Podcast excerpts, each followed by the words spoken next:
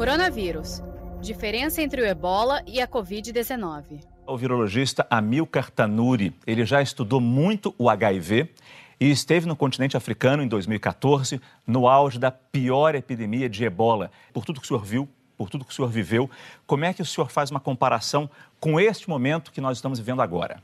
Esse vírus é completamente diferente do ebola, a partir que é, são famílias virais diferentes, né?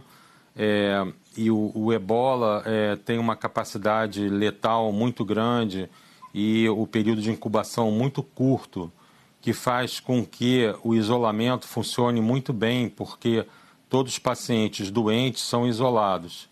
E aí a taxa de transmissão para a população em geral vai caindo, de uma maneira geral.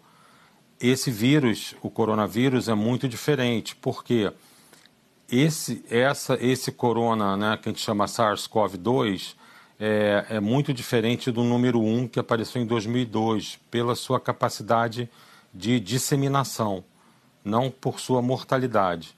Então, essa capacidade de disseminação, que a gente chama uma pessoa infecta quantos? Hoje a gente acha que é de dois a, duas a três pessoas.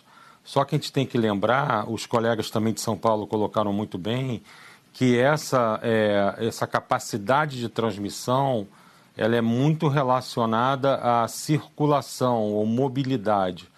Quanto mais mobilidade a pessoa que está infectada tem, é, essa taxa de transmissão vai aumentando.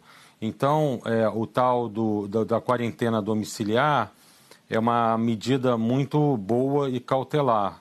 É, porque você diminui, diminui a mobilidade e a transmissão entre pessoas. Parece que essa capacidade de transmissão, oitenta por cento é devido à mobilidade, o resto é devido à capacidade do vírus mesmo.